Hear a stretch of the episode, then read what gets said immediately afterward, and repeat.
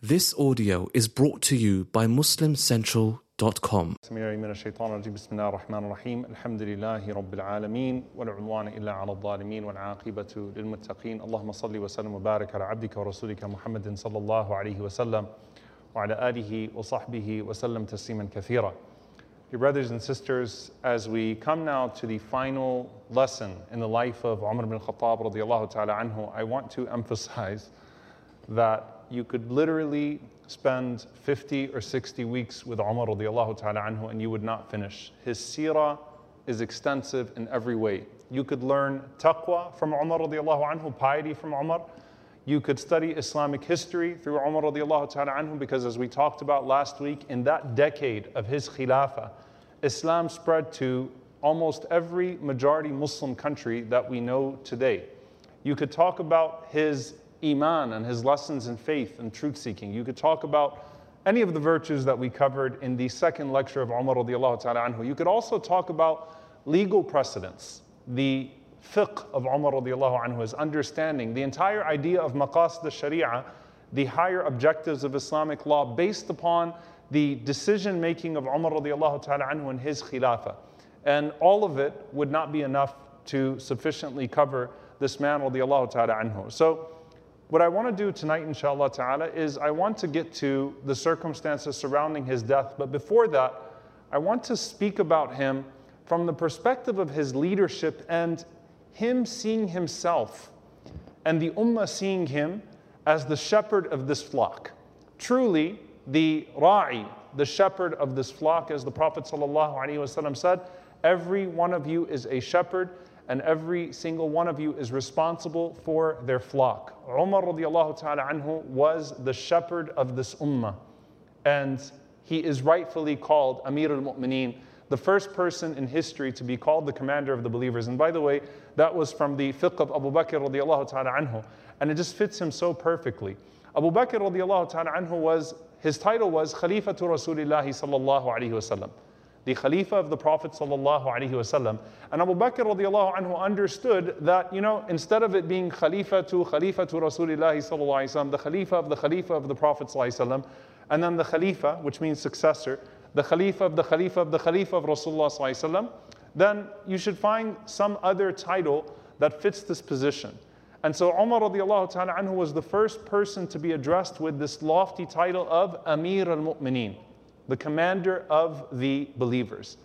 And when we look at his khilafah, we find that one of the things that made him such a worthy khalifa, such a worthy leader, was that he never felt worthy. Never in his entire history as a khalifa did Umar anhu feel like he belonged. Did he feel like he had arrived?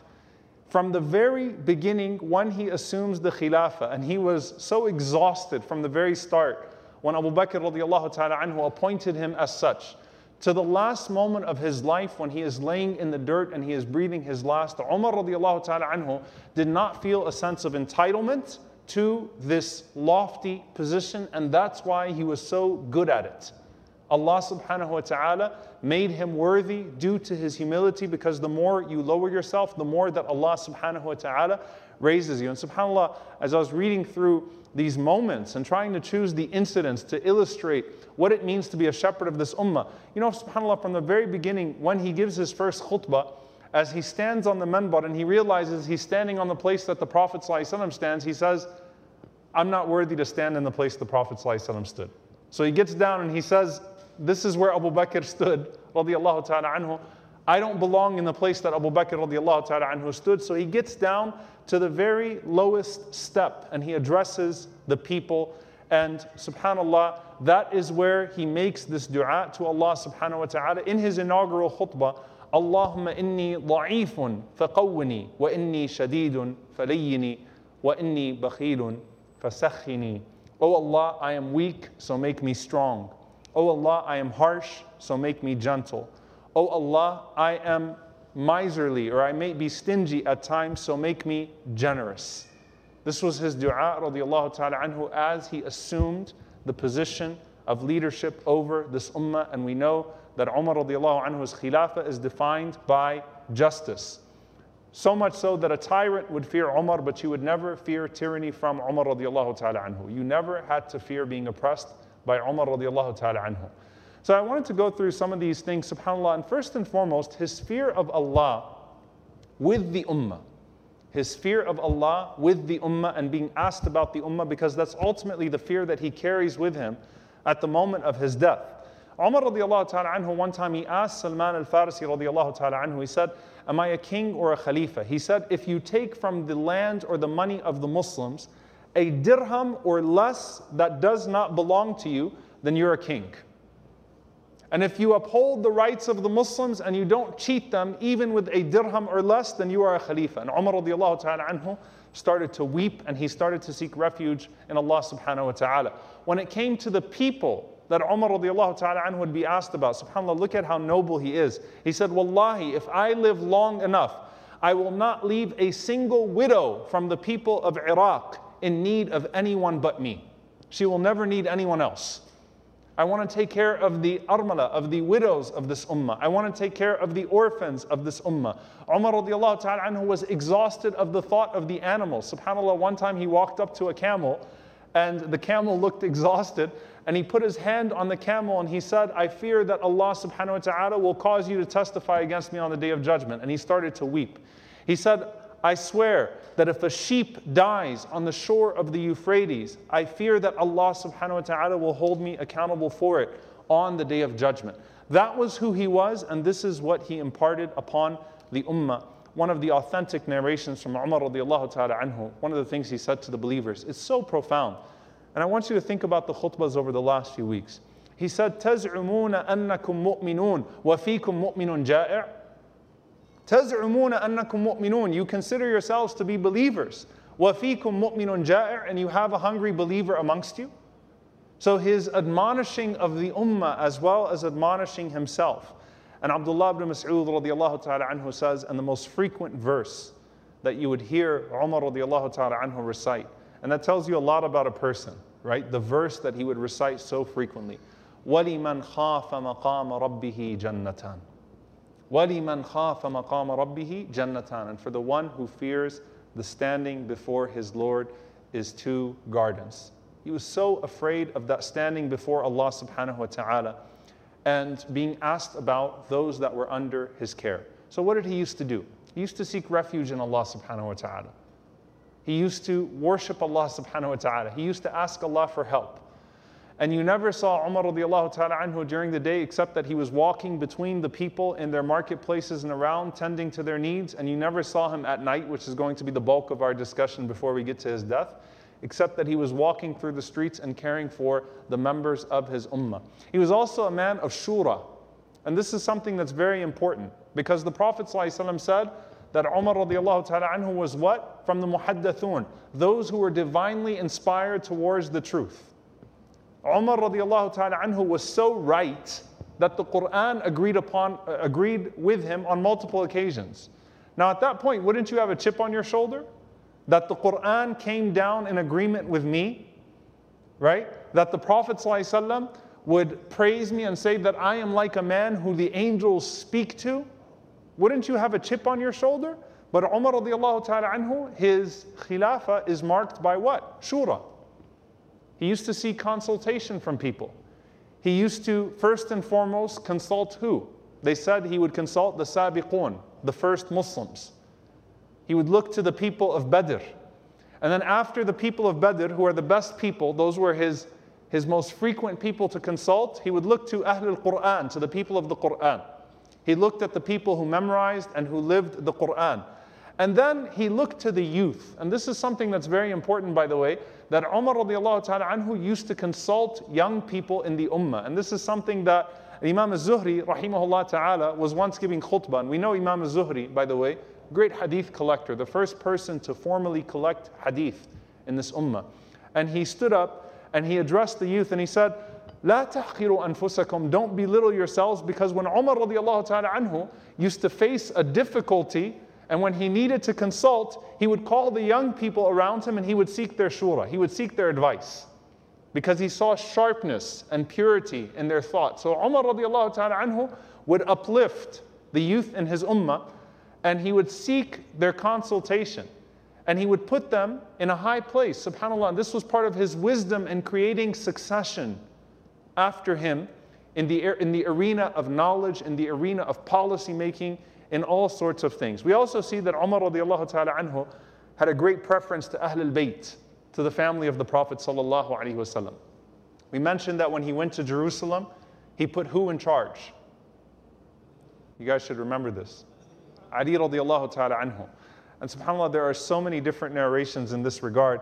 Uh, one of them, which is, uh, which is a beautiful one that I came across, that you know, one time uh, a man complained to Umar radiallahu anhu about Ali radiallahu anhu. And in the Khilaf of Umar, the, the most ordinary person could bring the chief of the Sahaba and say, I want judgment, including Umar radiallahu anhu. You could bring Umar radiallahu anhu in front of Ali, in front of Shuraih, in front of other companions, and say, I have a complaint against him. And that companion would have to sit and have to listen and have to be impartial, even with the Khalifa sitting in front of them. So in this situation, a man came and he brought Ali ibn Abi Talib radiallahu ta'ala anhu and he, he said to Umar radiallahu ta'ala anhu that I have a complaint. So Umar radiallahu ta'ala anhu, he called Ali radiallahu anhu over and he said, uh, Come, O Abu Hassan. He called him by his kunya, Abu Hassan. And he sat them both down. And Umar radiallahu ta'ala anhu, he judged in the favor of the other man. This was something that used to happen frequently amongst themselves. And Ali radiallahu ta'ala anhu looked upset. So Umar radiallahu ta'ala anhu, he was afraid. He said, he said, Yeah, yeah, Abul Hassan. He said, Do you feel like I wronged you? Did I, did I not give you justice in this regard? And he said, You didn't treat me and my opponent equally. So Umar radiallahu ta'ala anhu said, What did I do wrong? And he said, Ya Amir al Mu'mineen, you called me by my kunya. You called me Abul Hassan, and you called him by his first name. So you were not just to the man. when you called him to sit next to me. So look at the way these people think. Like there was some favoritism in the way you called me over. Because you didn't say Ali and call the man by his first name, you said Abu Hassan, which means there's a connection there. So Umar radiallahu ta'ala anhu, he breathed a sigh of relief and he kissed Ali radiallahu ta'ala anhu on, on the forehead and he said, May Allah subhanahu wa ta'ala never allow me to be in a land where Abu Hassan is not. May Allah not let me dwell in a land that Abu Hassan is not, meaning I need this man next to me. Uh, Abdullah ibn Umar radiallahu ta'ala anhuma, he talks about the favoritism that Umar showed to the people of the household. So Usama ibn Zayd radiallahu ta'ala anhuma, the beloved one, the son of the beloved one of Rasulullah And Abdullah ibn Umar noticed the way that Umar was treating him. And Umar said to him that, look, Usama is more beloved to the Prophet ﷺ than you are. And the father of Usama, being Zayd, was more beloved to the Prophet ﷺ than your father. Usama ibn Zayd. Usama was more beloved to the Prophet ﷺ than you. And by the way, his father was more beloved to the Prophet ﷺ than your father is. So he would always give gifts to Usama ibn Zayd radiallahu ta'ala. He would treat him in a certain way.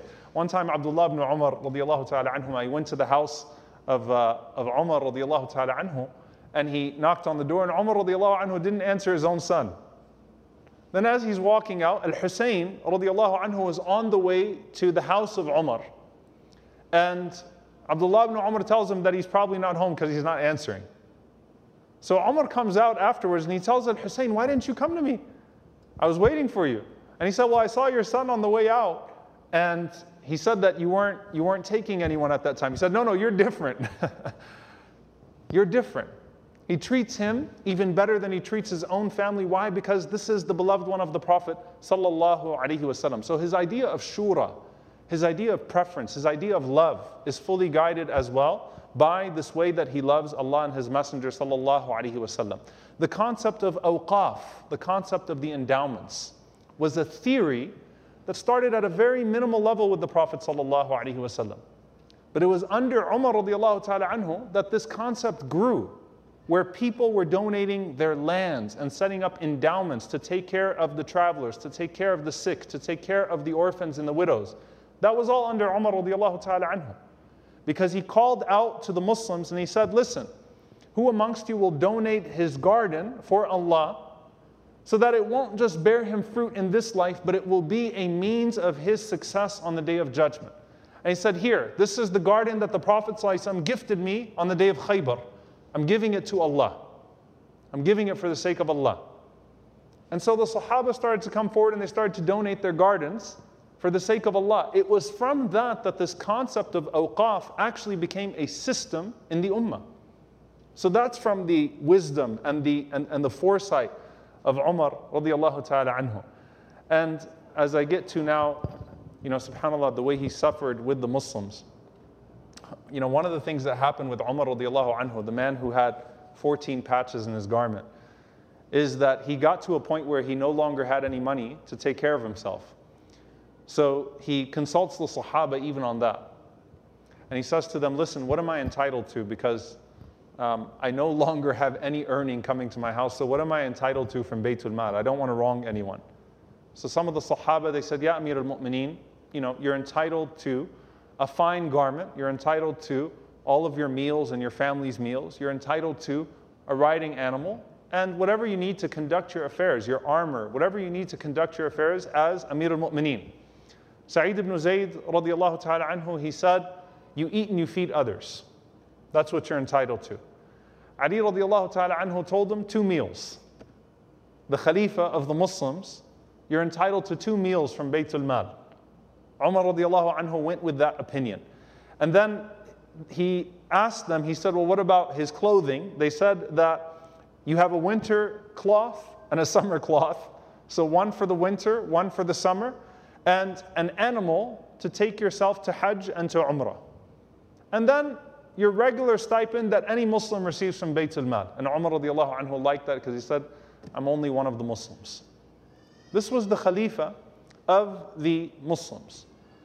And subhanAllah, the stories are so many. We mentioned when he went to Jerusalem, when he said, Allahumma tahir thawbi min amwal al muslimin. Oh Allah, purify this garment from the money of the Muslims. I'll share with you this one story that one time some uh, perfume came to him from Bahrain. And he said, I wish there was someone that could, uh, that could weigh the contents.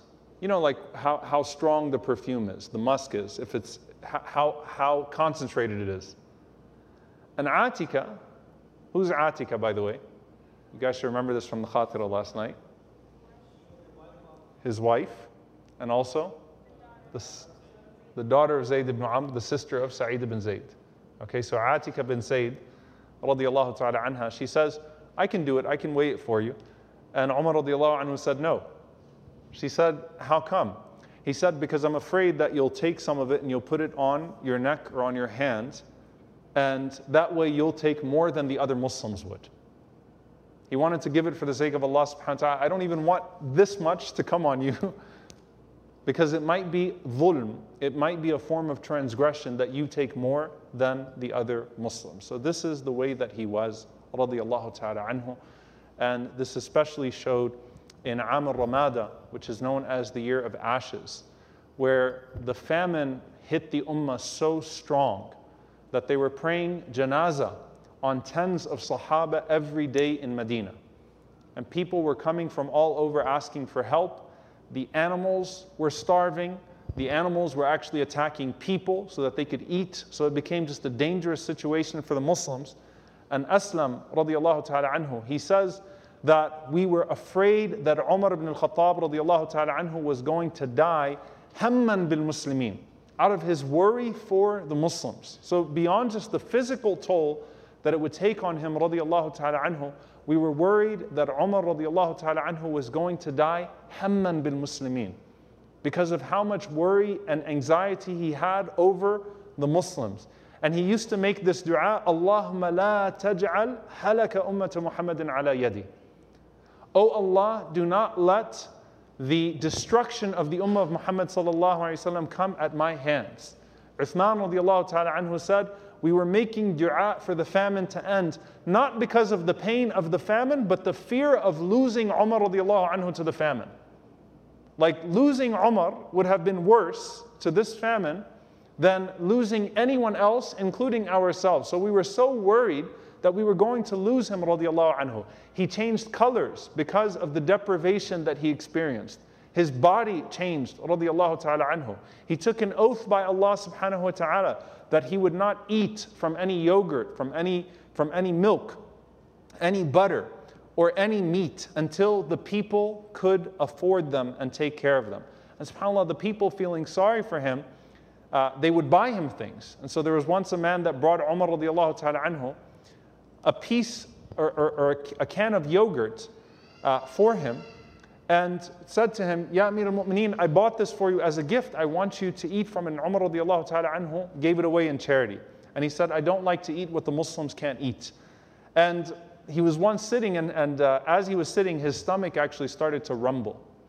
And this is something, subhanAllah, that I want you to think about that Umar radiallahu ta'ala anhu was sitting in his home, and his stomach started to rumble so much that people would hear it, and all he would eat was what? Whatever oil he could find, whatever he could whatever he could get off of the lid of something, some bread sometimes, and that was, the, that was it. And he had this famous saying that he would say to his stomach, he would say, قرقر أو لا تقرقر والله لن تشبع حتى يشبع أطفال المسلمين. He said, rumble or don't rumble. He's talking to his own stomach. He said, Go ahead and rumble or don't rumble, but I swear by Allah that you will not be full until the children of the Muslims are able to eat. That's a leader. That's a shepherd. Refuses to eat what his own ummah cannot eat. People would bring him meat, and Umar ta'ala anhu would say to them, I will not touch this meat until every single one of the Muslims can afford to eat meat. Not having it. People would bring him gifts of fruit, and Umar radiallahu ta'ala anhu would take the grapes and one by one he would, he, would, he would take them apart and he would start handing them to the people outside and he would not even take a bite of those grapes. Umar radiallahu ta'ala anhu, one time he even comes home and there's a narration, subhanAllah, about his son, and his son had a piece of watermelon. You know, uh, these concepts come to life really when you're looking at these stories. His son had watermelon. And Umar radiallahu anhu walks in and his eyes get big. And he says, What is this? Ibn Amir al-Mu'mineen ya'kulu batikh, the son of Amir al-Mu'mineen, eating watermelon in the time of, of, of Ramada, this time of famine. And he starts to chase his son around the house to take the watermelon from his hand. And his wife says to him, Ya Omar, he purchased it from his own money. He purchased it from his own money. And Umar anhu says, until the, the children of the ummah can eat this, it shouldn't be eaten by our children. It has to go out there. And Umar radiallahu ta'ala anhu had this famous saying, قال كيف يعنيني شأن الرعية إذا لم يمسني ما مسهم. He said, How can I consider myself to be a shepherd of this ummah when I am not touched with what my flock is touched with? All of this idea of responsibility for the ummah, love for the ummah, care for the ummah comes from Sayyidina Umar radiallahu ta'ala anhu, and this was his attitude in all times. In the time of the famine and otherwise, that Umar radiallahu ta'ala anhu hated that he would eat what the ummah could not eat, or that the ummah would suffer what he himself would not feel. Ibn Abbas radiallahu ta'ala anhuma, he says that one time we were at Hajj, and this is changing the culture of the people.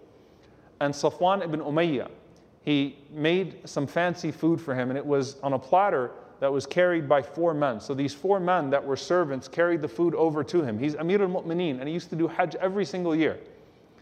And they put it in front of him, and then the four men retreated and they started to stand on the side. And Umar radiallahu anhu looked at them and he said to Safwan, he said, Aren't they going to eat? And he said, No, no, this is for us, not for them. And Umar radiallahu ta'ala anhu, he took his stick and he poked Safwan, he almost knocked him over.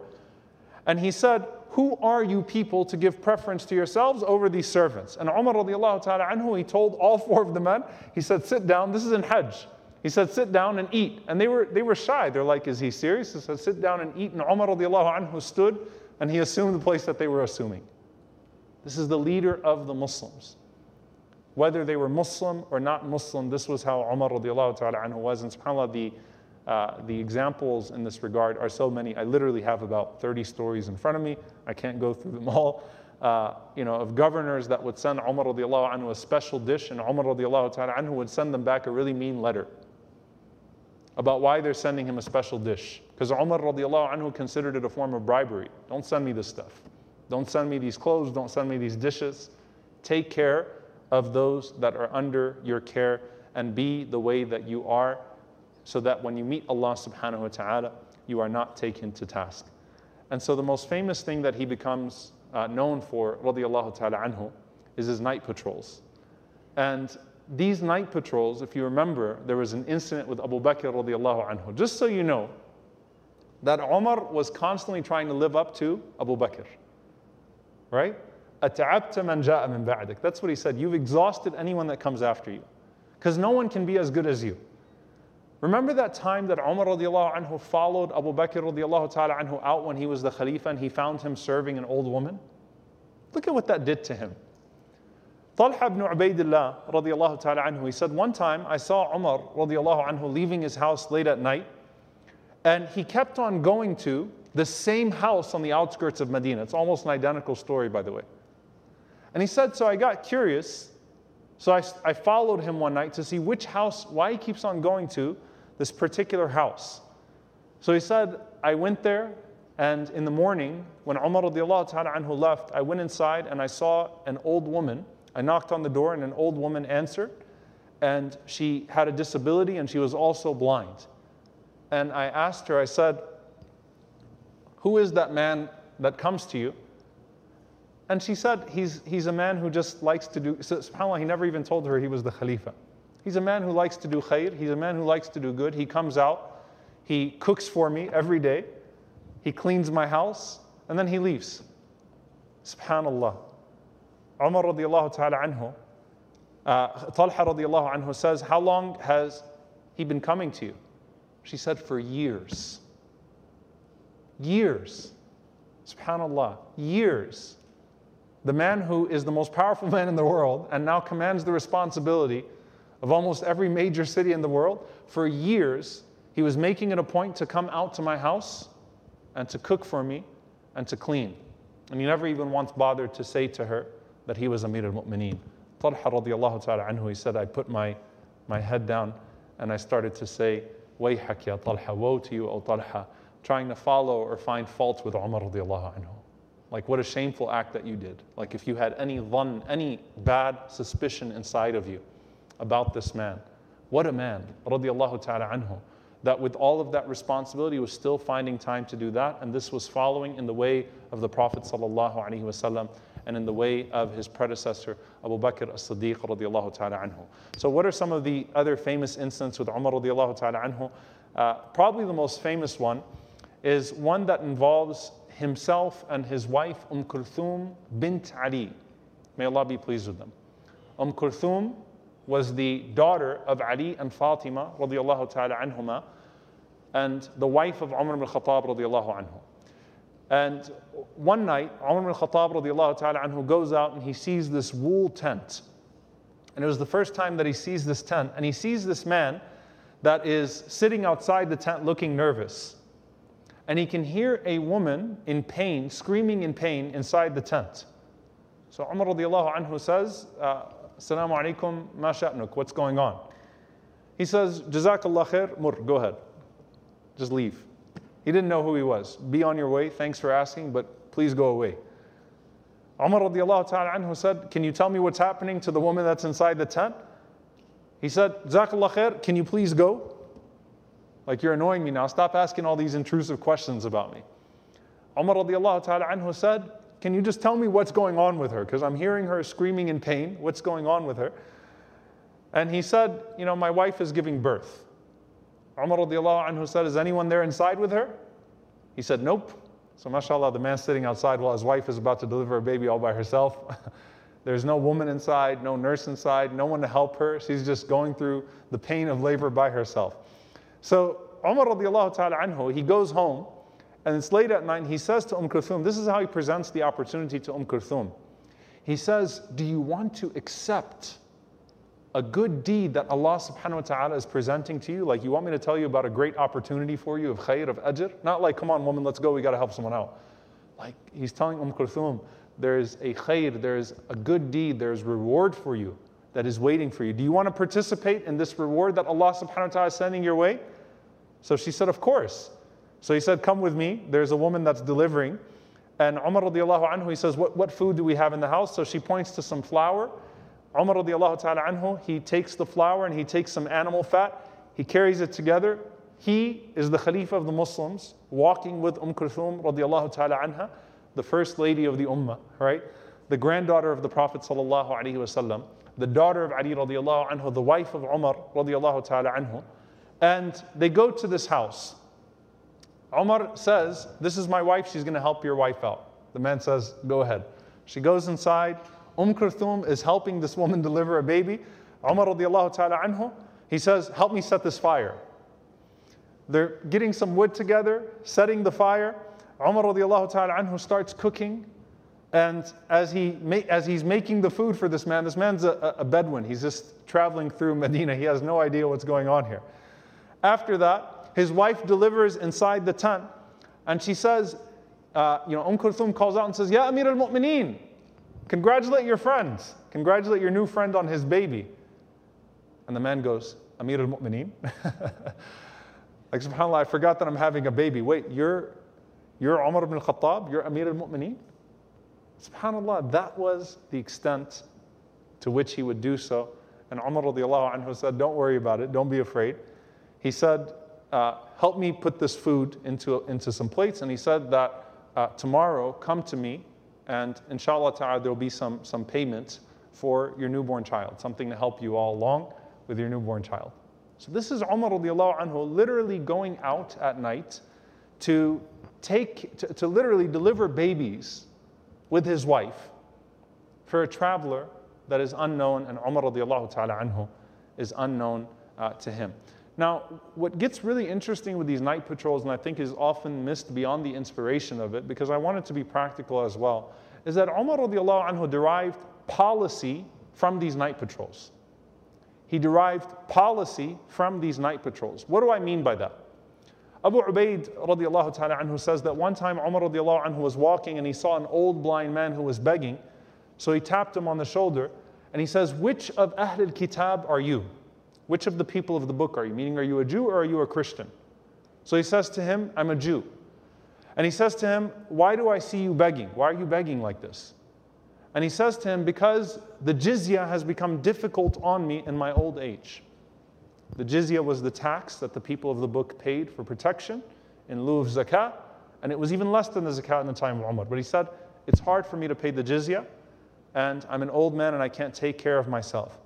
Umar radiallahu ta'ala anhu takes him to his own home. He says, أخذنا منك الجزية في شبيبة في شبيبتك ثم ضيعناك في كبرك.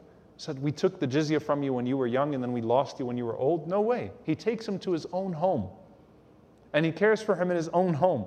And then Umar radiallahu ta'ala anhu calls for the keeper of Bayt al-Mal. And he takes the man to him and he says, take care of him and make sure that he never has to beg again and make sure that the elders from the people of the book, from Ahlul Kitab, never are begging. We have to take care of them. We're not going to punish them because they're elderly. We're not going to take the jizya from them and then lose them when they are old. They're also entitled. So he's deriving policies while he's doing these night patrols. One of the most famous incidents in this regard is that uh, one time he was, he was walking by a house and he heard a child crying and he saw a fire that was coming you know, from outside of the home. So he said, Ya Ahl al O people of light, O people of the light, because he didn't want to say Ya Ahl al-Nar, O people of the fire. So he said, Ya Ahl al O people of the light. He said, What's going on in there? So the woman calls out and she says, My baby is hungry. Umar radiallahu anhu says, You know, why don't you feed him? Because it was a, a breastfeeding baby. Feed your child, nurse your child. So Umar radiallahu ta'ala anhu starts to walk away and the child yells louder. And she's holding her baby and she's doing this. But she's not feeding her child. So Umar radiallahu anhu comes back to her and he says. Why don't you feed your child? And she doesn't answer him. Umar radiallahu anhu moves away and the child screams louder. So he comes back and he says, Will you breastfeed your child? You know, what, what, what a bad mom you are. Would you breastfeed your child? Why are you torturing your child? And she says to him, لأن عمر ينفق للطفل الفطيم ولا ينفق للرضيع. She said it's because Umar, she doesn't know it's Umar. She said because Umar gives a more generous payment to the child that is weaned than the breastfeeding child. When Umar radiallahu anhu distributes from Baytul Mal, he had a higher portion that he would give to the child when it was older than when the child was still breastfeeding. And that did not fit this woman. Umar radiallahu ta'ala anhu was so ashamed of himself. Listen to what Abdurrahman ibn Auf radiallahu ta'ala anhu says. He said, Umar came to Fajr that day. And he was holding his beard and he was saying, Wayhaka ibn al-Khattab. Woe to you, O Ibn al-Khattab.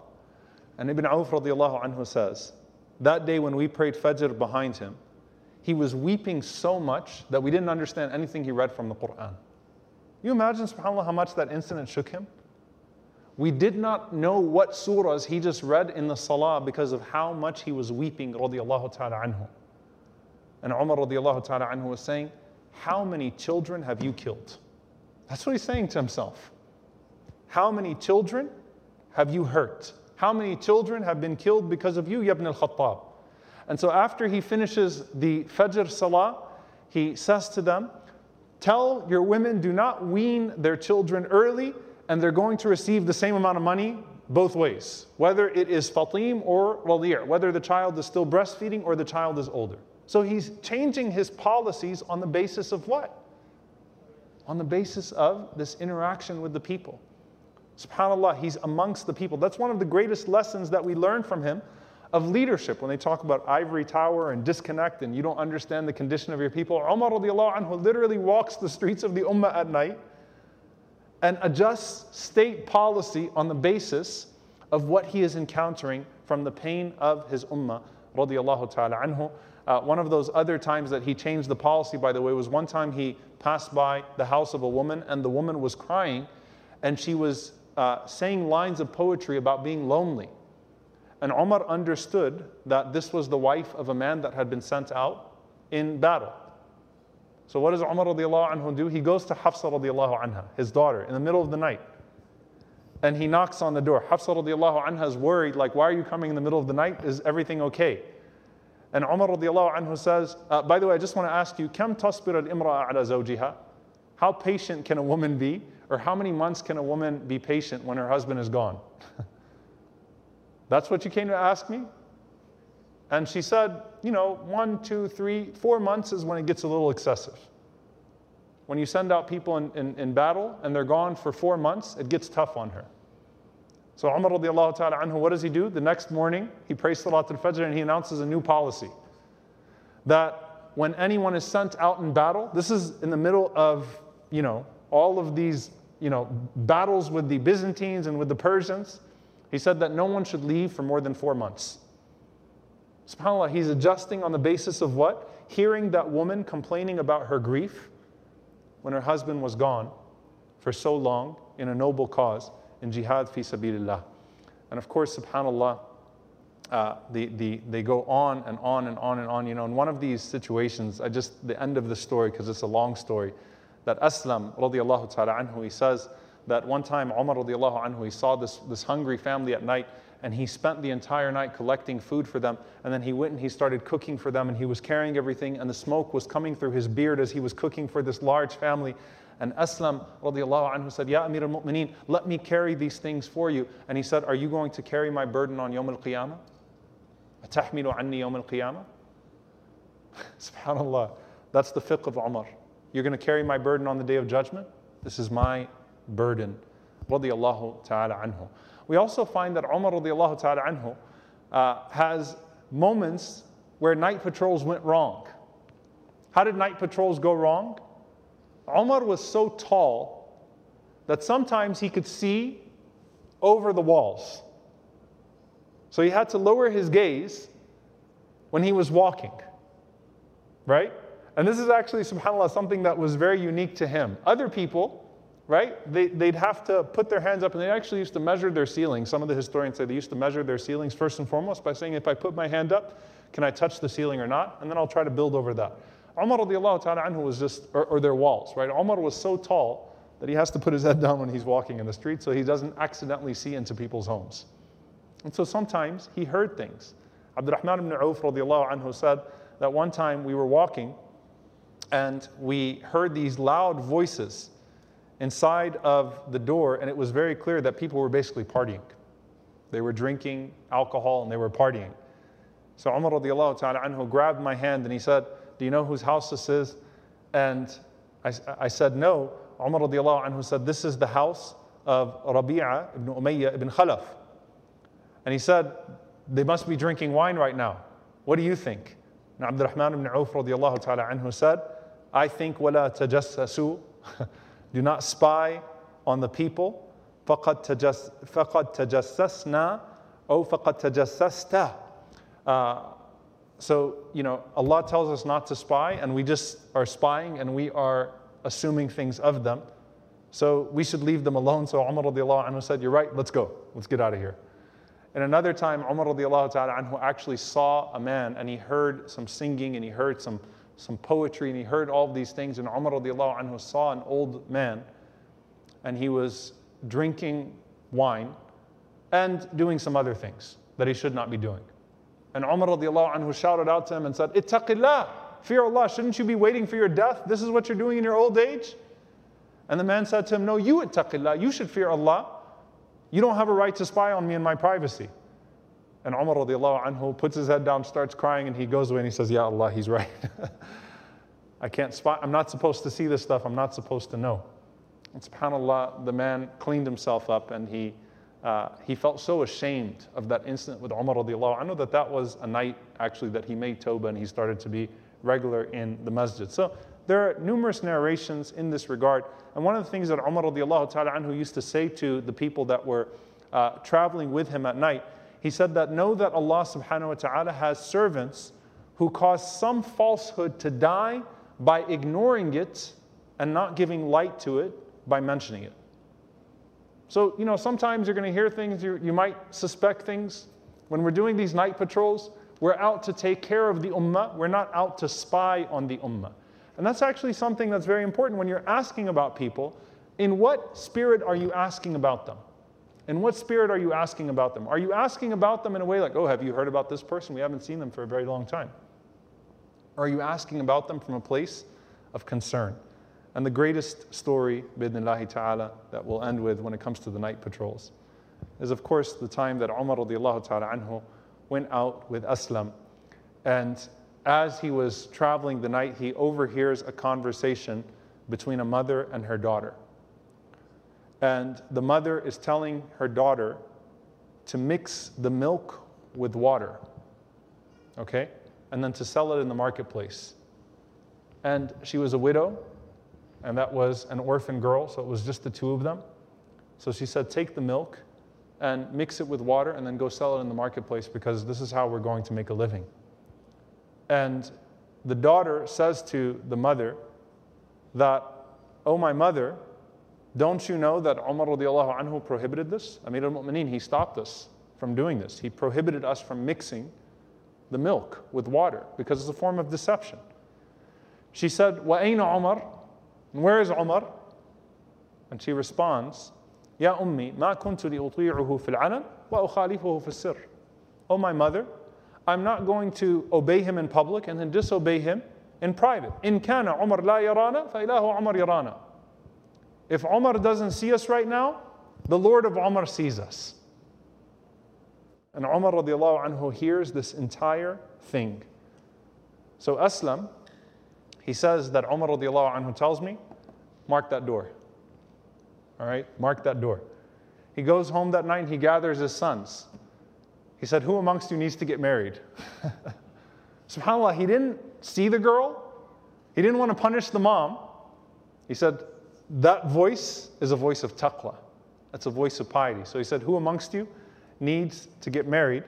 So his son Asim was the only one of his sons that was not yet married. Umar anhu says, All right, come with me. After Fajr, they pray Fajr. He takes his son Asim, he knocks on the door, and he asks the mother if her daughter is married or not. and he proposes on behalf of his son Asim to that young girl, the daughter of that mother who said, Where is Omar anyway?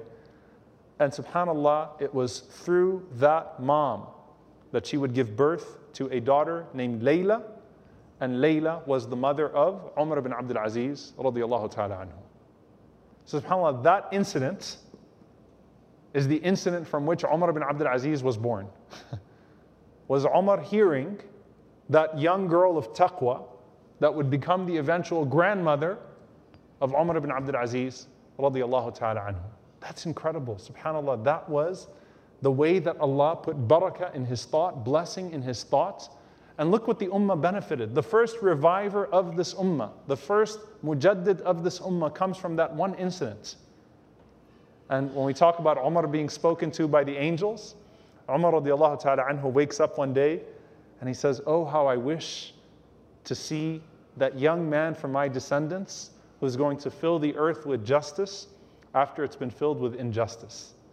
And he said he has an interesting scar on his face. SubhanAllah, that was what he saw in his dream. And the dream of Umar radiallahu ta'ala anhu would come true. Everyone thought that it was going to be uh, Bilal, the son of Abdullah ibn Umar. And instead, Umar ibn Abdul Aziz, when he was a young man, when he was actually a young boy, a horse kicked him in the face. And he had this scar on his face that was exactly what Umar anhu described in his dream. And he was the prophecy of that dream of Umar ibn Khattab radiallahu ta'ala anhu. Imagine, subhanAllah, if Umar just walked past that woman's house and said, you know what, let me teach that, let me teach the mom a lesson. SubhanAllah, imagine if Umar radiallahu ta'ala anhu did not take that particular action on that day. Now, subhanAllah, when, when we get to the fitna and we get to the, the, the death of Umar radiallahu ta'ala anhu, it's important to point out a few things. Number one, Umar radiallahu anhu's khilafah, if you lived in Medina at that time, right? This was the golden age. Okay? This was the time where you knew justice was being upheld internally, where you knew that Islam was spreading around the world, where you saw the khair, the good coming back to Medina, Medina becoming a center of knowledge, unlike no other center in the world. All of these things are happening the development of the awqaf, the development of the endowments, everything the Prophet ﷺ talked about that would come to pass in terms of good is happening in the khilafah of Umar ibn anhu. But then Umar radiallahu ta'ala one day, he stands up and he says, Who amongst you remembers what the Prophet ﷺ told us about al-fitan, about the trials and tribulations? And Hudayfa radiallahu ta'ala anhu, he said, أنا أحفظه كما قال. I remember exactly what the Prophet ﷺ said about al-fitan, what he said about the tribulations. So Umar radiallahu anhu says, إنك عليه لجريء. He said that that's bold of you to say that. So what did he say? So Hudayfa radiallahu anhu responded, he said, فتنة الرجل في أهله وولده وجاره تكفرها الصلاة والصدقة والمعروف. He said, when a person is tested, or you know, the fitan that come in a person's daily life of their families, their, their spouses, their children, their money, their prayer and their charity and their enjoining good expiates all of the trials and tribulations that come as a result of that. قال ليس هذه أريد. He said, that's not what I'm asking you about, O Hudayfa. He says, ولكني أريد التي تموج كموج البحر. He said, I'm talking about the fitan, the trials and tribulations that the Prophet ﷺ talked about that would hit the ummah like wave after wave after wave after wave. I'm talking about the heavy fitan, those trials and tribulations that the Prophet ﷺ talked about. And he said to him, ليس عليك بها يا أمير المؤمنين بأس. You don't have to worry about it, O Amir al-Mu'mineen. بينك وبينها باب مغلق. There's a closed door between you and all of that fitna. Subhanallah, you are a closed door or there is a door between you and the fitna, O Amir al-Mu'mineen. Umar radiallahu anhu said, يكسر الباب أو يفتح. Will the door be broken or will the door be open? قال قلت لا بل يكسر. I said to him, rather the door will be broken. Umar radiallahu ta'ala anhu, he started to weep. And he says, إنا لله وإنا إليه راجعون فإنه إذا كسر lam yughlaq abada. He said, if that door is going to be broken, then it's never going to be shut again. And Umar radiallahu ta'ala anhu, he buries his face in his hands crying. he gets up and he leaves the gathering. And none of the Sahaba understood what just happened. Everyone's looking at this exchange between Umar and Hudayfa and they're wondering what just happened. What did they discuss? What door are they talking about? Why did Umar anhu suddenly cry? What does he mean the door can't be closed after it is shattered? And afterwards, Hudayfa radiallahu ta'ala anhu explained that Umar radiallahu anhu understood that he himself was the door. And what Umar was asking was, was he going to die or was he going to be killed? And so him the door being broken means that he is going to be killed. And Umar radiallahu ta'ala anhu understands that that is going to set a wave of tribulations, of fitan, that he was a barrier between the ummah and that fitan. And subhanAllah, there are so many wisdoms for that. I mean, Umar radiallahu anhu makes the perfect leader. Literally, when you think about leadership, Umar radiallahu anhu is the perfect leader. He establishes justice, he doesn't allow nonsense to happen. You know, in fact, when the fitna started under, under the time of Uthman radiallahu ta'ala anhu, there was a man named Usaybigh. And Usaybigh used to be one of those people that would spread rumors and cause fitna in a community. And in the time of Umar radiallahu anhu, he was starting to spread rumors and start slander and start making things uh, worse. And Umar radiallahu ta'ala anhu, he lashed him and he deported him. He got rid of him.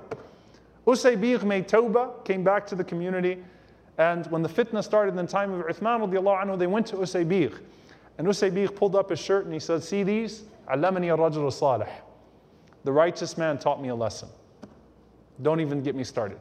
I'm not interested in the gossip and the rumor mongering and the things that will start to bring tribulation to this ummah. So Umar anhu was a door between the ummah and the fitna in his leadership style and in the fact that when you establish justice in that way, subhanAllah, then that justice transcends every single system and every single group within the ummah. However, Umar radiallahu ta'ala anhu knew that his time was coming near. And he had these two du'as that he would make.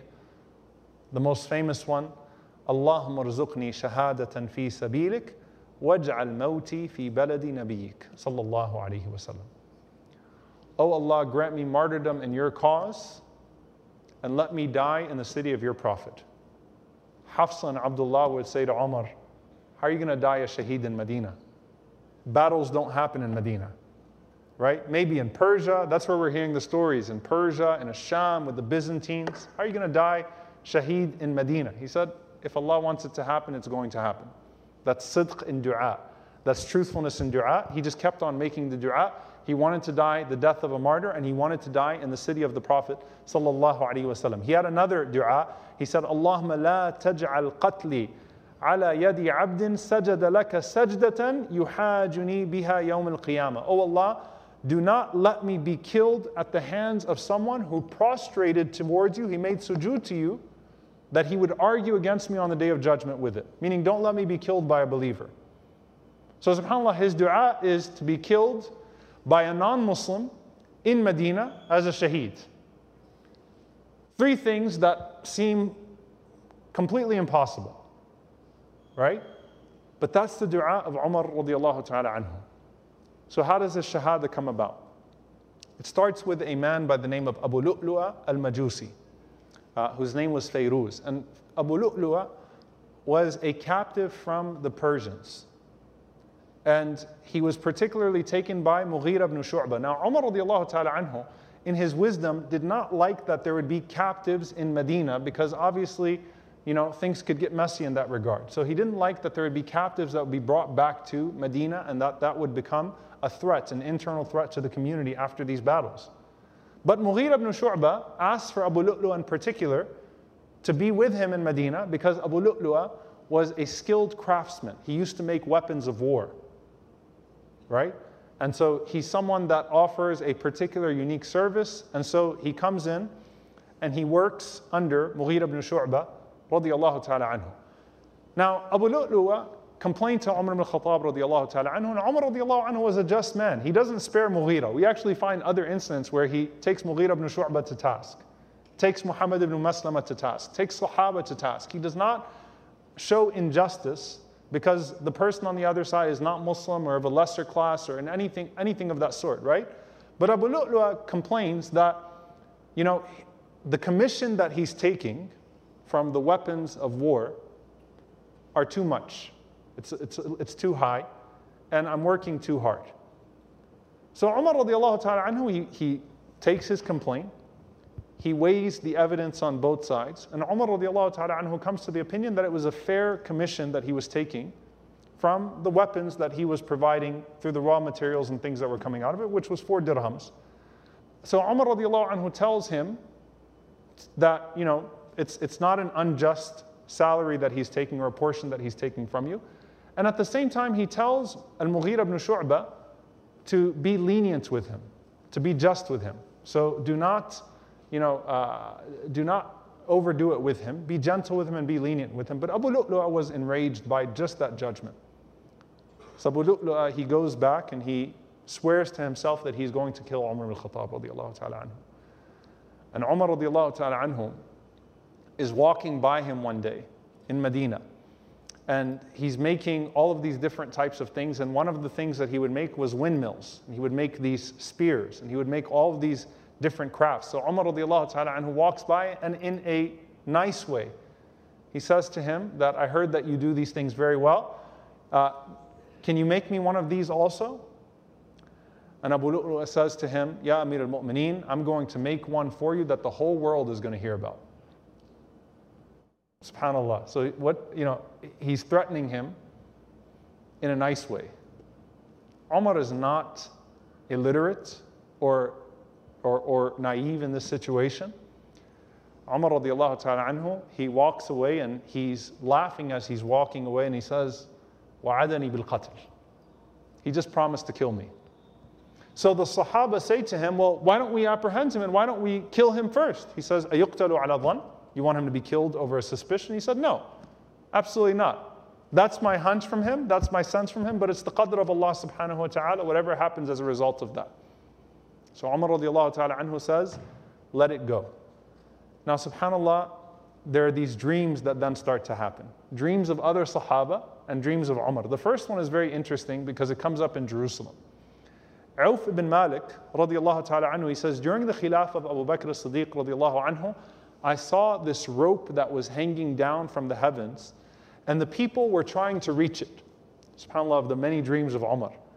So he says, Umar radiallahu ta'ala anhu was three times the size of everybody else, so he grabbed onto it easily and he ascended. So I said, How come Umar radiallahu anhu is the only one that can grab the rope and can ascend? And it was responded to me because he is the Khalifa of Allah on this earth وَلَا يَخَافُ لَوْمَةَ لَائِمٍ And he does not fear the blame of a blamer. وَيُقْتَلُ شَهِيدًا And he will be killed as a martyr. So three things. He's a Khalifa of Allah, a rightful Khalifa. And he doesn't fear anybody. He doesn't fear blame from anyone else. And he will be murdered and killed as a martyr. So Auf ibn Malik went to Abu Bakr. This is still in the time of Abu Bakr. And he told him the dream. And Abu Bakr said, Call Umar and tell him what you saw. So Auf ibn Malik calls Umar ibn Khattab and he tells him uh, the dream. And Umar says, That's a whole lot for someone to see in their sleep. like a sleeper, you saw all of that in your dream? And that was it. Umar radiallahu anhu didn't entertain anything beyond that. I mean, he fears Allah subhanahu wa ta'ala. He's been given all of these glad tidings from the Prophet but for his own tazkiyah, right? He wants to keep himself humble. SubhanAllah, remember we were talking about Jerusalem? When Umar radiallahu anhu first went to Al Jabiyah? Auf ibn Malik anhu was there, and Auf says that Umar called me over. And he said, Remember that dream that you had in the time of Abu Bakr?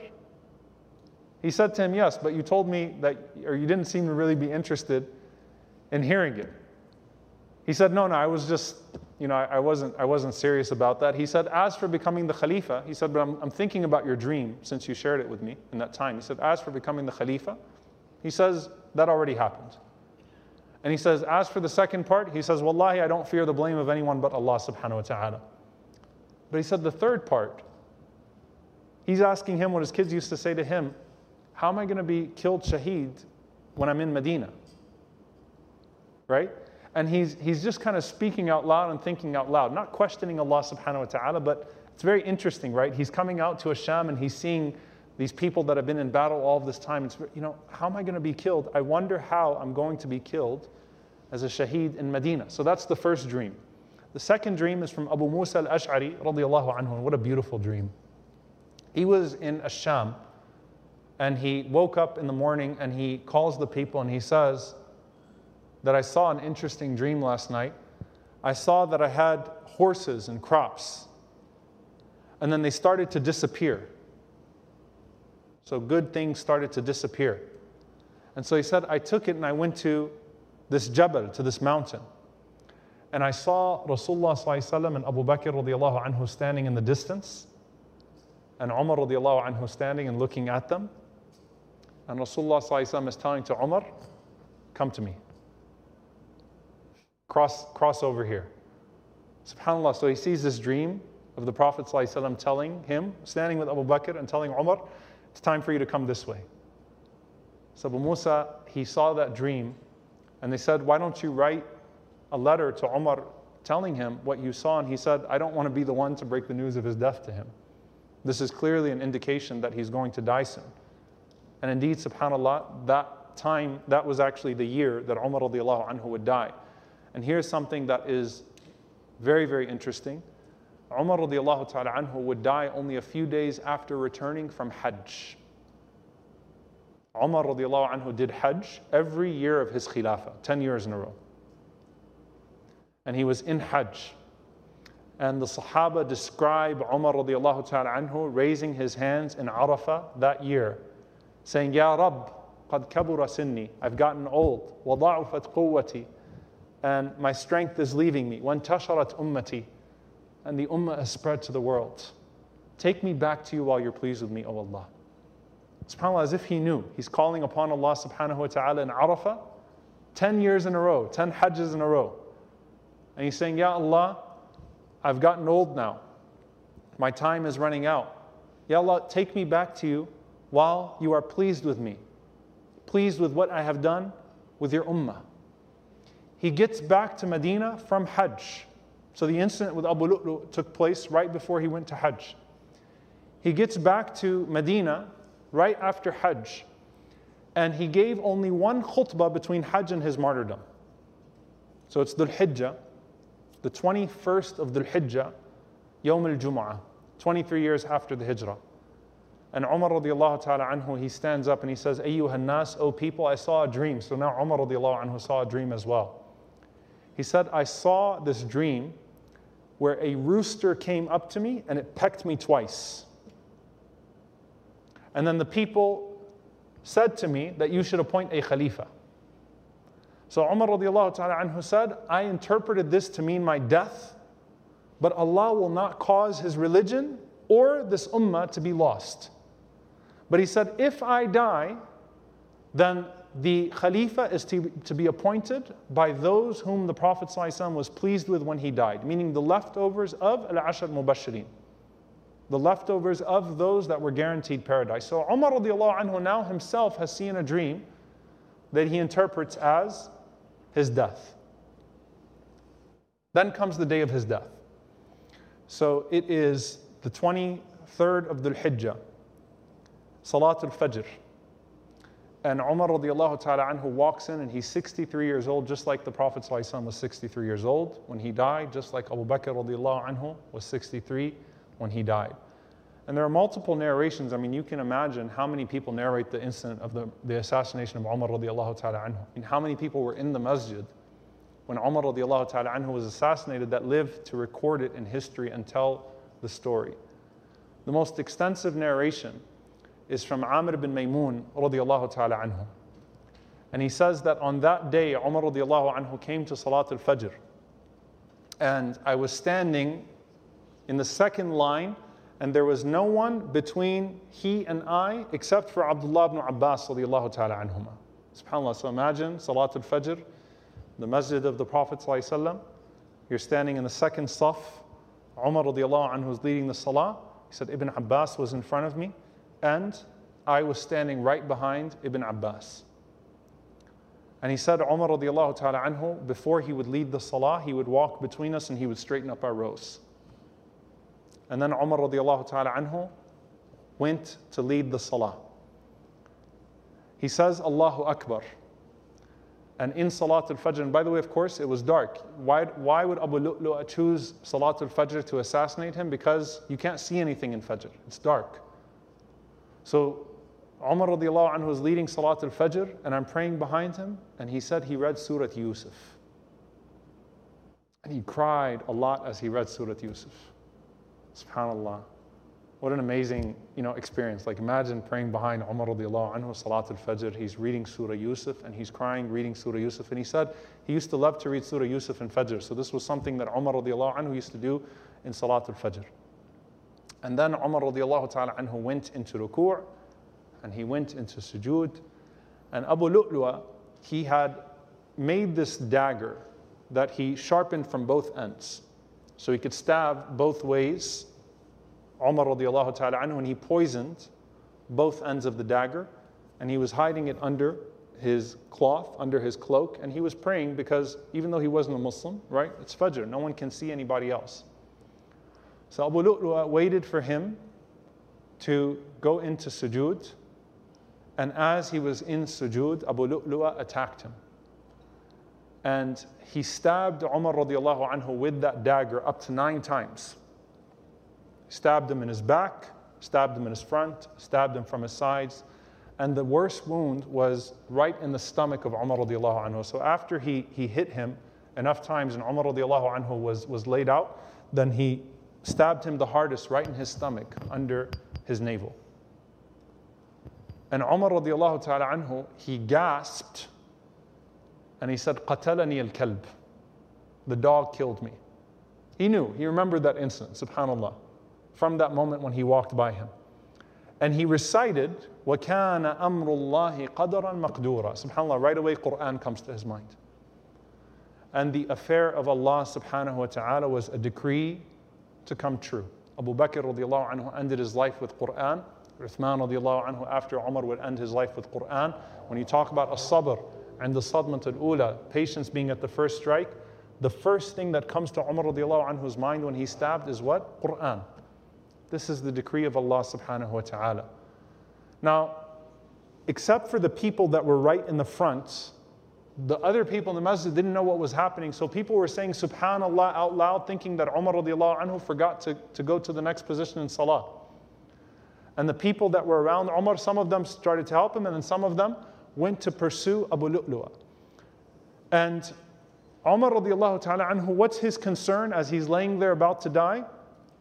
he grabs the leg of Abdurrahman ibn Auf radiallahu ta'ala anhu, and he says, Salli bin nas ya Abdurrahman. Finish the prayer, O Abdurrahman. SubhanAllah, get over here and finish the prayer. That's his concern.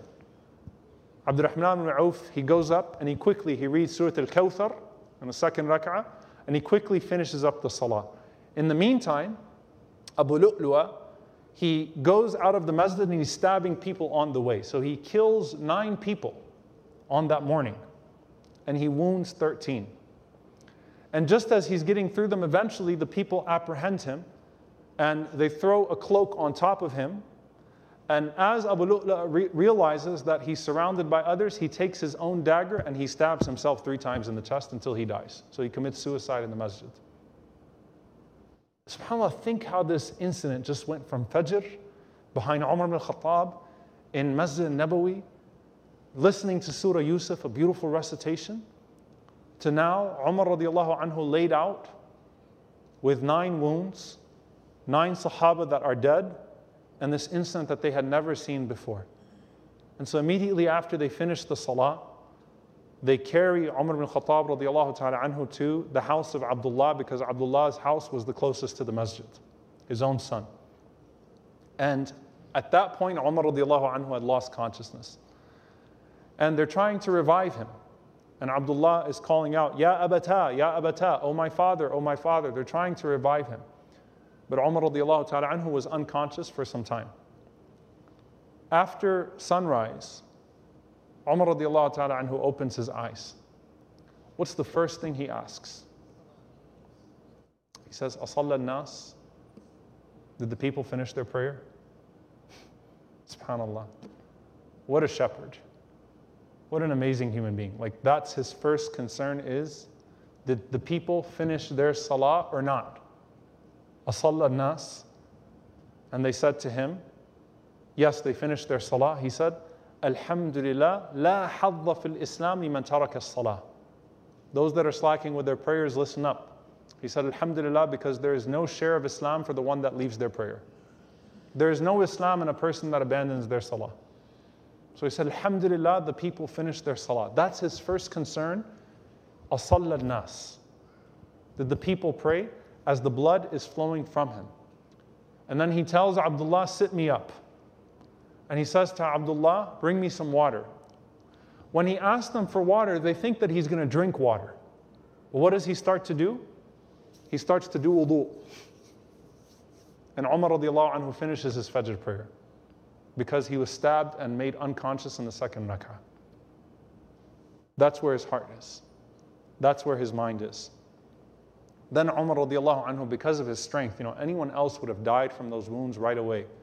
But because of how huge he is and how strong he is, Umar radiallahu ta'ala anhu starts to ask questions. He says, Man qatalani? He said, Who was the one that killed me? They said, Al Majusi. It was the Persian, that, that, that, that person that you suspected that day. And he said, Alhamdulillah, the one who killed me is not someone who says La ilaha illallah. Alhamdulillah. SubhanAllah, he's concerned about the day of judgment. I don't want a Muslim to be the one that killed me, and he's concerned about the implications to the ummah. If someone who said La ilaha illallah committed that crime, that's going to unlock another type of fitna in this community. And indeed, we see that in the time of Uthman radiallahu ta'ala anhu. So I say, Alhamdulillah, that the one who killed me was not a Muslim. He still cares about this ummah. Alhamdulillah. He's not someone who says La ilaha illallah. And then Umar radiallahu ta'ala anhu, he asks for some laban, for some milk. And they brought him the milk, and his wounds was so severe that everything he drank came out of his stomach. So it would flow out of him immediately. So they called for a doctor. And the doctor saw the wounds of Umar radiallahu ta'ala anhu, tried to patch up, saw what happens when he drinks milk and the way that his body was responding. And he says to him, Ya Amir al Mu'mineen, innaka mayyit fa'awsi. O commander of the believers, you're not going to make it, you're going to die. So whatever wasiyah you have to give, then give it now. You have either a few moments, maybe a few days max, but you don't have much longer. Ya Amir al Mu'mineen, so whatever you have to say, say it now. What does Umar radiallahu ta'ala anhu do? Number one, he calls Abdullah. And he says, Ya Abdullah, I want you to go around and I want you to see who I owe money. And I want you to make sure that you pay off every single one of those debts. And your father doesn't have much. So if I run out, or if you run out from my wealth, then distribute the debt amongst yourselves. It's not that he had big debts, it's that he had no money. He's the Khalifa of the Muslims, most powerful man in the world. He has no money. He said, So you and the kids take care of it. And he said, And if you run out, then go to Banu Adi, our tribe, and collect the money from them. And if Banu Adi runs out, then you can ask some of our close ones from Quraysh, but don't go any further than that. So first he wants to take care of his debts. Then Umar radiallahu ta'ala anhu reaffirms the shura. And he appoints those that will appoint the Khalifa after him, and they are the six people that are remaining from those who were promised paradise, except for one who would have been the seventh, and that was talked about, Sheikh Yasser talked about him last night. Sa'id ibn Zayd. Why? Because Sa'id ibn Zayd is his brother-in-law, he's, he's, he is his cousin, and Umar radiallahu anhu wants to keep his family away from the Khilafah. He wants to avoid nepotism in any way possible. Some of the people say to Umar radiallahu anhu, why don't you appoint Abdullah as your Khalifa? Abdullah is literally a copy of Umar. He has a son who is exactly like him. And Umar radiallahu anhu says, No way. This affair is good for only one person from my family. If you want, he can consult, but he can't be a member of the shura. He cannot actually have a vote or be considered for the khilafah, but you can consult him. So Umar radiallahu ta'ala anhu appoints the shura in that regard. And then he calls Abdullah and he says to Abdullah that I have one wish. SubhanAllah, his dying wish. He says, Go to Aisha radiallahu anha and give my salam to her. But don't tell her that Amir al Mu'mineen sent salam to you. Tell her that Umar sent salam to you because I'm no longer Amir al Mu'mineen. I'm no longer the commander of the believers. And I don't want her to think that what you're going to say to her comes from an official place. Just go to her and send salam from Umar. And ask her, but tell her that it is fully your right to say no to this. Ask her if she would give me permission to be buried in that spot beside the Prophet wasallam and Abu Bakr as-Siddiq. If she says no, that is adl. That's justice. That's her right. Don't pressure her. If she says yes, that's her fadl. That's her virtue. That's her showing kindness towards me. Abdullah ibn Umar radiallahu ta'ala anhuma says, I went to Aisha radiallahu ta'ala anha. And I found Aisha radiallahu ta'ala anha weeping profusely. And subhanAllah, they said Aisha cried more when Umar died than when her own father Abu Bakr died. And they said to her, Why? Said, because, she said, because Umar was the door between us and the fitna. He was the door between us and the fitna. She knew the implications of his death, radiallahu ta'ala anhu. And in authentic narration, she says, Abu Bakr, I heard my father say, Wallahi ma ala wajhi al-ard, rajulun ahabba ilayya min Umar. Abu Bakr said, I swear by Allah, there is no one on the face of the earth more beloved to me than Umar. So he's loved by her father. He's loved by her husband, Rasulullah. He's the door between us and the fitna. Everyone in Medina is crying right now because they know that Umar radiallahu anhu is dying. So Abdullah ibn Umar radiallahu anhuma says, Assalamu alayki ya ummi, peace be unto you, my mother. I have a request from Umar. He sends his salam to you. And he asks for you to consider, but without any pressure, it's your right, if he could be buried next to his two companions. Buried next to Rasulullah and Abu Bakr as-Siddiq radiallahu ta'ala anhu. Aisha radiallahu anha. What, I mean, subhanAllah, you talk about a favor, you talk about a charity, you talk about giving something up. She says, I always envisioned that that would be my spot, that I'd be buried next to my husband and my father. I mean, this is her home, it's literally her room. The Prophet and Abu Bakr are buried in her room. And she says, I always saw that I would be buried next to my father and next to my husband, but I know the place that Umar radiallahu anhu had with Rasulullah sallallahu wasallam. So she granted it. Abdullah ibn Umar comes back. When Umar sees Abdullah, he's laying down, he's barely alive at this point. When he sees Abdullah coming back, Umar anhu says, Sit me up.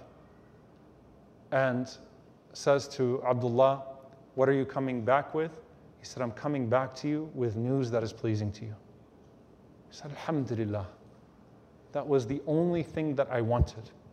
But he said, After I die, Go back to her again, just in case she felt under pressure. And ask her after I die if she's sure that she wants to give up that place and don't pressure her. If she says no, maybe after, you know, if she's calmed down from the emotion, bury me amongst the Muslims in the Baqi' and I'm, I'm satisfied with that. But that's her right. He doesn't want to wrong Aisha radiallahu ta'ala anha in a moment of emotion. And Abdullah ibn Umar then puts the head of Umar in his lap.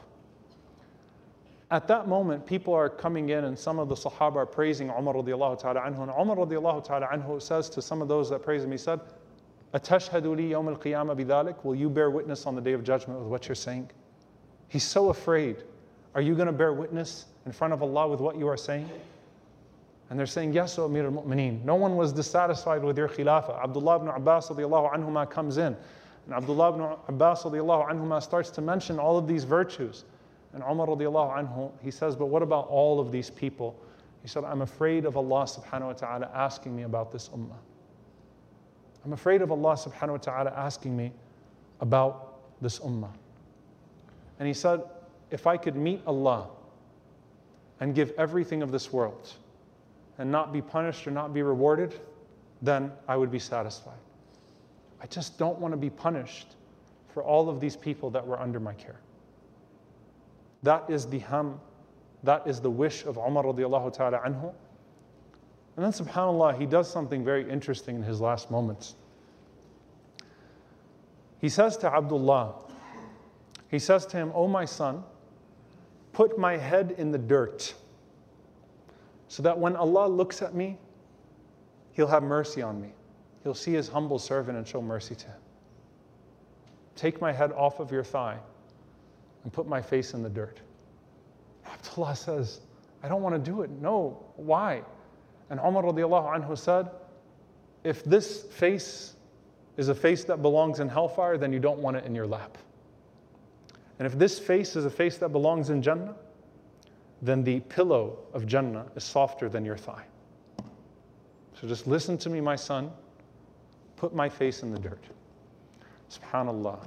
This man who spread Islam to most parts of the world that you all are from today, who is a person who the Prophet ﷺ praised over and over and over again, who has the shahada of the Sahaba, the witness of the companions, who died praying Fajr in Medina, Shaheed, next to the Prophet ﷺ, from the place that the Prophet ﷺ read Salah in sujood.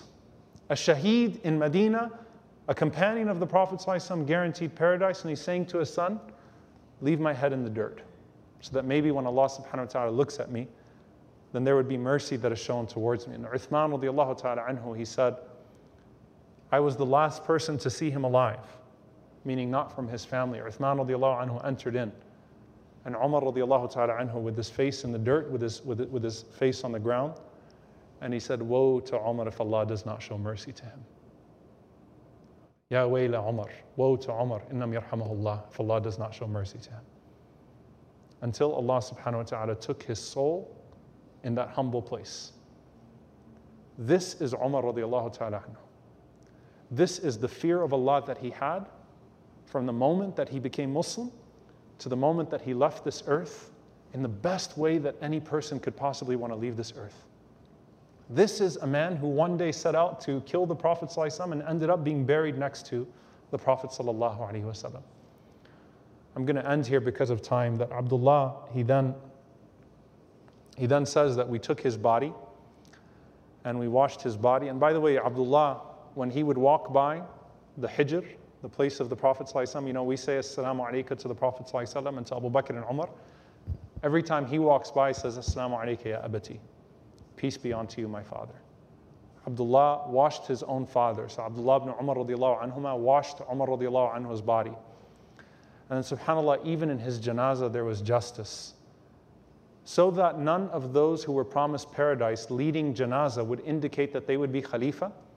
Suhaib al-Rumi radiallahu ta'ala anhu was chosen as the person to lead the salah of Umar radiallahu ta'ala anhu. So Suhaib ibn Sinan leads the salah of Umar radiallahu ta'ala anhu.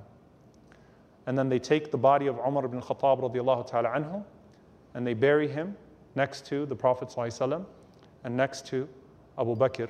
May Allah subhanahu wa ta'ala be pleased with him. Ibn Abbas radiallahu anhuma, he says that when Umar radiallahu ta'ala anhu was placed in his coffin and the people carried him, I was one of the people carrying Umar on my shoulder. And he said, There was someone around me or behind me that was making beautiful dua. He said, فَالْتَفَتْتُ إِلَيْهِ فَإِذَا هُوَ عَلِي I turned around and it was Ali radiallahu ta'ala anhu behind me. This is in Sahih Muslim, by the way. فَتَرَحَّمَ عَلَى عُمَرٍ He was saying, May Allah have mercy on you, O Umar. وقال ما خلفت أحدا أحب إلي أن ألقى الله بمثل عمله منك. You have not left anyone behind you who I would love to meet Allah subhanahu wa ta'ala with his deeds than you.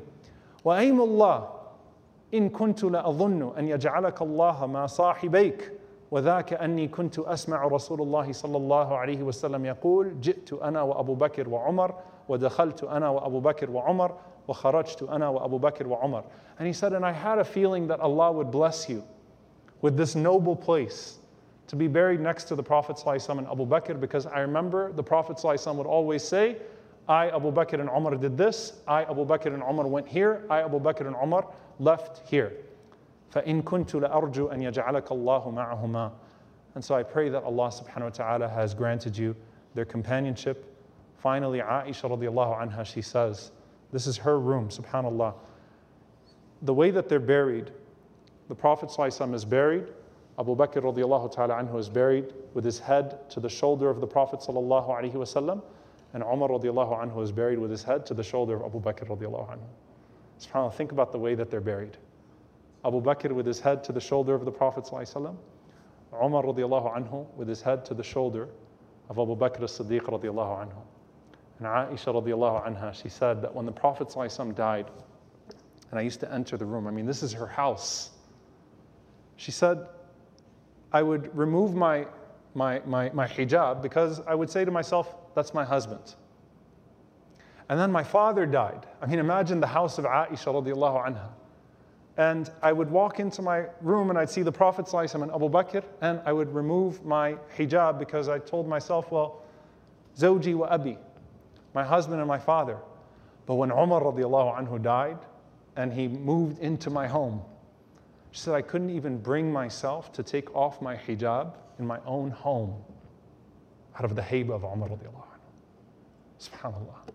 Like the awe, the presence of Umar radiallahu anhu, even in death, I couldn't even remove my garments in my own home because Umar radiallahu anhu was there. Remember the Prophet said, I saw Umar radiallahu anhu in Jannah, or I saw his palace in Jannah, and I saw some of his women folk, and when they told me it was the palace of Umar, I said, I don't want anything to do with it because I remember the ghira of Umar.